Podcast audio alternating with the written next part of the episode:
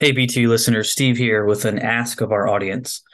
As some of you may know, I live in Huntsville, Alabama, and I'm trying to help the Chamber of Commerce here connect with E6 and below service members that are within 18 to 24 months of their transition window.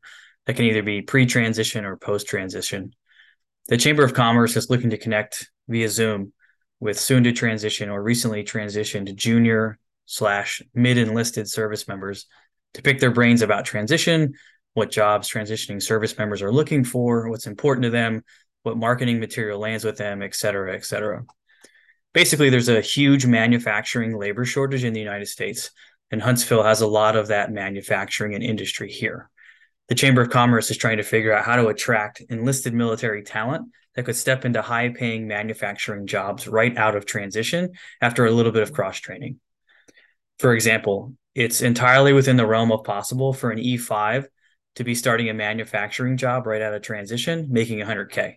The problem is the service member doesn't know about the opportunity, and local companies with manufacturing openings are struggling to connect with the ideal E6 and below service member workforce population. I'm taking the lead on trying to round up some transitioning service members that fit this demographic for the Chamber of Commerce. So here's my ask Do you know of anyone in your network who is an E6 or below within 18 to 24 months of their transition window? Again, pre or post transition uh, that would be interested in this opportunity. This would be a focus group, maybe a Zoom meeting or two, connecting directly with the Huntsville Chamber of Commerce and some of their staff members. Uh, if you're interested, please email me at steve at beyondtheuniform.org. Thanks for that. Uh, as always, we appreciate your time and we'll see you again soon with some of our traditional interviews and format. Thanks so much. See you.